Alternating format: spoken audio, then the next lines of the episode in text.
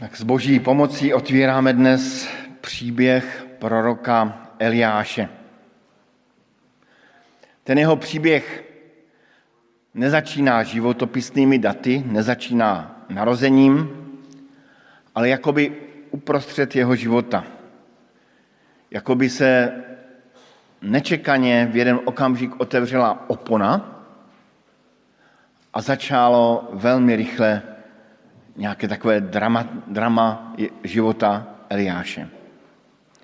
Příběh Eliáše začíná před trůnem slavného krále severního Izraele.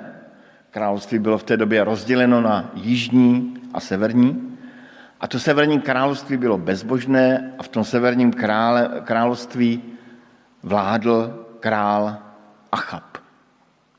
Kdo to byl ten král Achab? To je poměrně důležité pro celý příběh Eliáše a mm, protože dnes je prvá neděla a jsou mezi námi i děti, tak, ehm, tak jsme chtěli udělat i tu kázeň, i tu homíliu takovou interaktivní, tak na úvod se vám představí král Achab.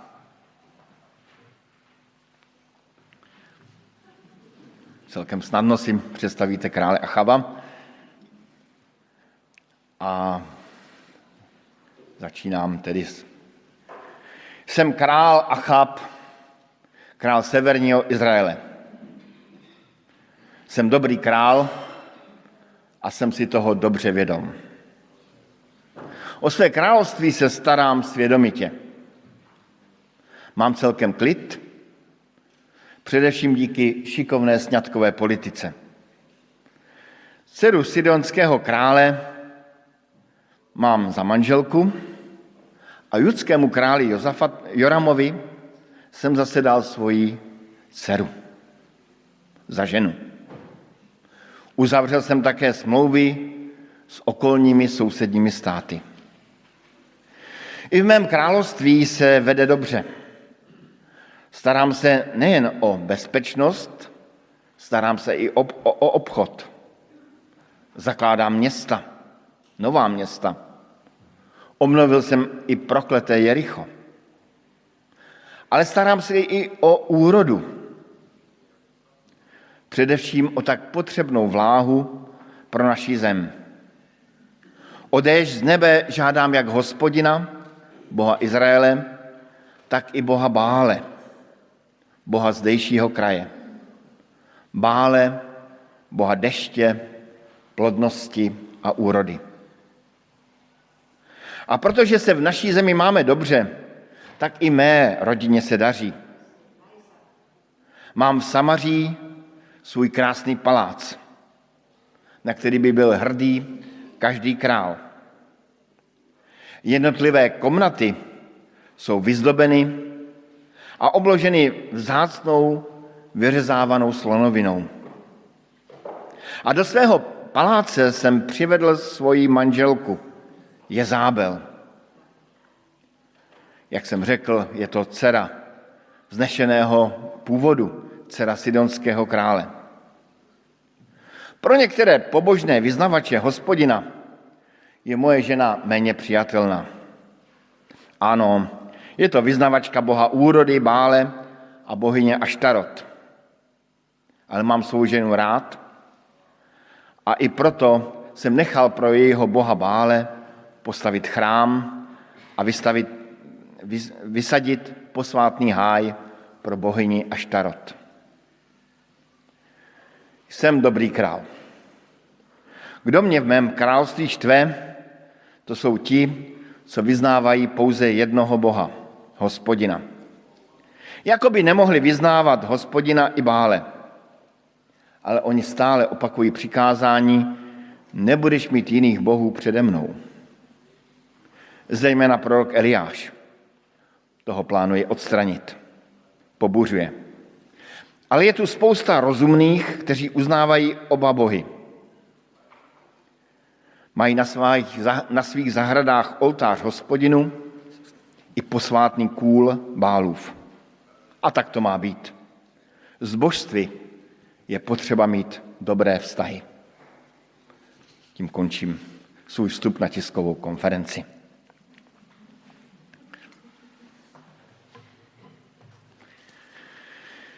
Tak se nám tedy představil král Achab.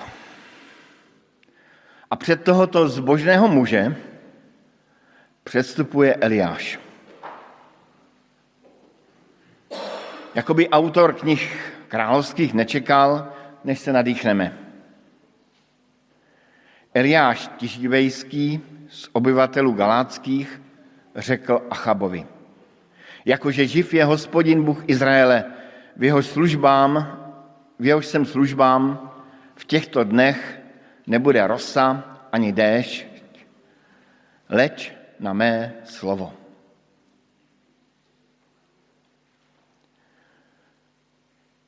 Snad na úvod se hodí říct, že jméno Eliáš znamená v překladu mým Bohem je hospodin.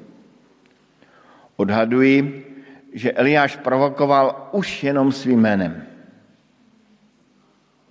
A v té slavné větě, jakože živ je hospodin Bůh Izraele, v jehož jsem službách, v těchto dnech nebude rosa ani déšť, jen na mé slovo, je skryto velmi radikální poselství. Jednak Eliáš použil výraz, jakože živ je hospodin. Ten výraz se často používali, ten výraz často používali právě vyznavači boha úrody Bále, jakože živ je Bál. A najednou přijde Eliáš a řekne, jakože živ je hospodin. Už tím musel Eliáš Achaba rozčílit. A dále provokativně dodá, v jehož jsem službách. A potom přichází s tím nejzávažnějším sdělením.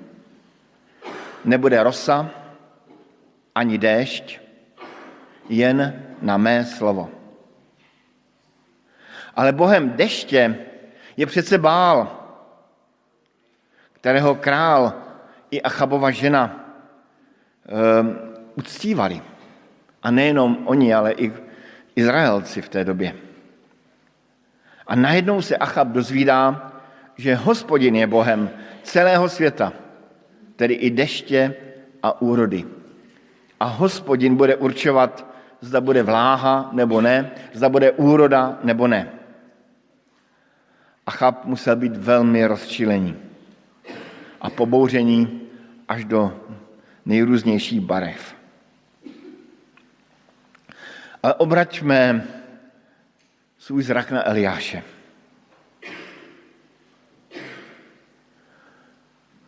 Bože, jak byl Eliáš svobodný člověk?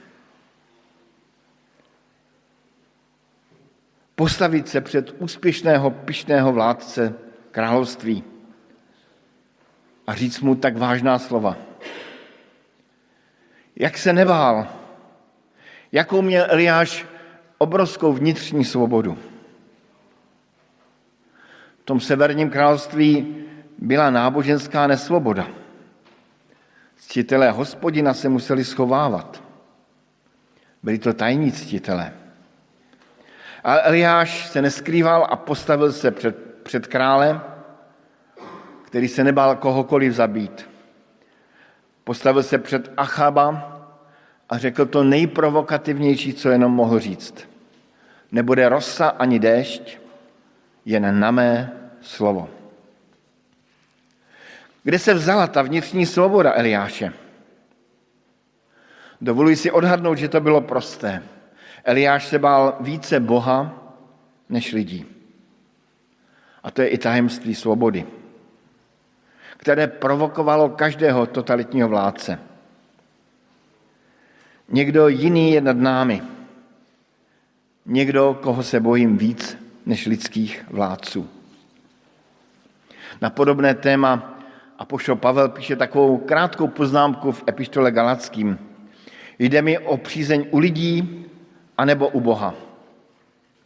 Snažím se zalíbit lidem, kdybych se stále ještě chtěl líbit lidem, nebyl bych služebníkem Kristovým. Vyznáním prvních křesťanů bylo, Ježíš je pán, panovník, král. K jaké zuřivosti dohánělo toto vyznání vládce a jejich služebníky. Každý, kdo věří vládu, ve vládu Boha nad námi, je svobodný člověk, i když je v zemi nesvoboda. Vyznavač Kristův je svobodný, protože se na prvním místě bude zodpovídat Pánu Bohu. Tak to i krásně říká Apoštol Pavel, říká, tu svobodu vám vydobil Kristus. Ach, kež bychom dokázali být tak svobodní, jako Eliáš. V druhém čtení jsme četli tu větu, Eliáš byl člověk jako my. Eliáš byl svobodný a i my máme nějak mnohem víc uvědomovat, že i my jsme svobodní.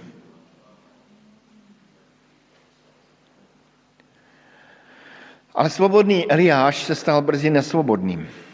Stal se vyhnancem ve vlastní zemi. Dostává od Pána Boha pokyn, jdi odtuď a obrať se na východ a ukrý se u potoka Kéritu naproti Jordánu. Eliáš neutíká na jich, kde by našel více vyznavačů hospodina, ale někam do pustin na východ za řeku Jordánu. Název potoka Kerít znamená odseknutý. Jako, jako by byl vzdálený, odseknutý od svého lidu. Kolikrát tomu tak je, že lidé s vnitřní svobodou se stanou vnějšně nesvobodní. Jakoby odseknutí, vydělení, odložení od společnosti. My máme dnes po volbách, možná máme tak trochu větší důvod stát se vyhnanci ve vlastní zemi. Ale Eliášův příběh je krásný tím, že se o něj hospodin i v té nesvobodné zemi postaral. A i my můžeme mít naději, že se Pán Bůh o své vyznavače postará. Ne vždy tomu tak je. Jsou lidé, kteří na svou svobodnou víru, na svou svobodu doplatili. A vnějším pohledem se nám může zdát, že na ně hospodin zapomněl. Ale náš příběh vypráví, že hospodin se o svého posluchače nebo vyznavače postaral. A připravil Eliášovi boží takový catering. Potoce Kerít byla voda k pití a krkavci mu přinášeli jídlo. Protože je první neděle, máme tu mezi námi děti, tak eh, můžeme aspoň trošku, ale můžeme všichni, kdo by chtěl si to zkusit. Je tu krkavec a je tu aj meso, tak eh, jestli děti chcete, aby vám, abyste si vzali od krkavce mesko, tak máte možnost. Já tady jsem připraven. Je tu nějaký odvážlivec? Vládo, pojď si dát.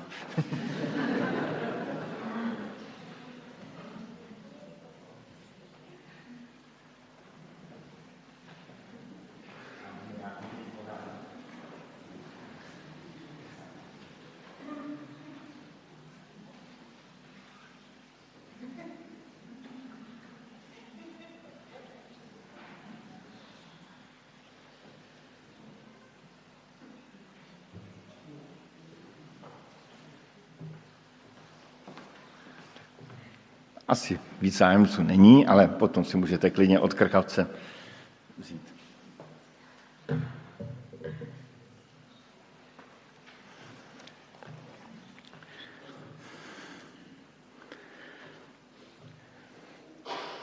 Pikantní na tom příběhu je, že to meso a chléb přinášeli nečistí ptáci i pro nás havran je takové trošku jakoby nečistí, ne, ne, nečisté zvíře. Krkavci jsou nečisté zvířata, rádi pojídají, maso ze z mrtvých zvířat.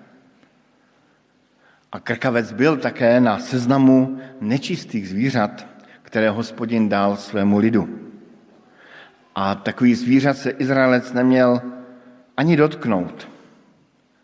A najednou mu nečisté zvíře donáší jídlo. Jakoby tím hospodin připomínal Eliášovi, že on, hospodin, je pánem nad čistým i nečistým. Hospodin je pánem nad každou situací. Hospodin je pánem i nad vlastními předpisy a hospodin si ke svým záměrům umí použít cokoliv, třeba i nečisté zvíře. A Eliáš u potoku Kerít zůstal zřejmě velmi dlouho. Ne týden, možná i rok. Jakoby pán Bůh zavřel Eliáše do kláštera. Jakoby po tom silném výroku, po té krátké větě, do které dal Eliáš vše, pán Bůh něco Eliáše učil. Každá situace, do které se dostaneme, třeba i vážná povolební situace, je tu od toho, aby nás Pán Bůh něco naučil. A Eliáš se tam opravdu něčemu naučil, o tom budeme mluvit budoucí neděli. Eliáš je tedy ve vyhnanství. Svobodný muž, neohrožený muž, se stal nesvobodným. Dnes máme den díku vzdání za svobodu. Ten den díku vzdání slavíme po třetí v našem společenství první neděli v oktobri. Děkovali jsme zde před dvěma léty za úrodu, před rokem za práci, za robotu. A dnes chceme poděkovat Pánu Bohu za svobodu, ta myšlenka vznikla při jednom rozhovoru s bratrem Milanem Hážou, který říkal, děkujeme dostatečně za svobodu, za těch 30 let svobody, které jsme tu měli. A ten den díku zdání za svobodu vyšel zrovna na první den po volbách. Při pohledu na výsledky máme důvod si myslet, že svobody bude méně, Možná, že před námi období, kdy se budeme cítit nejistě, možná jako vyhnanci, ale přesto si myslím, že je na místě, abychom i dnes Pánu Bohu poděkovali za svobodu, kterou nám dal, za ten čas, který jsme mohli prožívat a poděkovali Pánu Bohu i za to, že můžeme věřit, že jsme v božích rukách. Že hospodin nepřestal být pánem nad celou zemí i nad naší krajinou. A můžeme též vzpomenout na ty, kteří opravdu prožívají nesvobodu, kteří jsou nespravedlivě zavřeni v nějakém vyhnanství anebo v nějakém vězení. A tak bych rád, abychom i tu část modliteb, kterou máme před sebou, společných modliteb strávili ve tmě. Abychom, aby se nám připomnělo, že jsou lidé, kteří jsou v nesvobodě, že jsme žili ve tmě nesvobody a že můžeme být vděční za to, že žijeme stále ve svobodné zemi a že můžeme mít i tu vnitřní svobodu před Pánem Bohem jako jeho děti a jako hospodinovi vyznavači. Amen. Můžeme povstat k modlitbám a já poprosím, aby opravdu byla taková tma, která nám připomene i tu nesvobodu a může se modlit kdokoliv z vás v sále, tak jak jste. Kdo je tam někde vzadu, tak může přistoupit trošku blíž ke zvukařskému pultu, aby ho bylo lépe slyšet A můžeme Pánu Bohu děkovat i prosit. Můžeme Pánu Bohu říct to, co máme na srdci.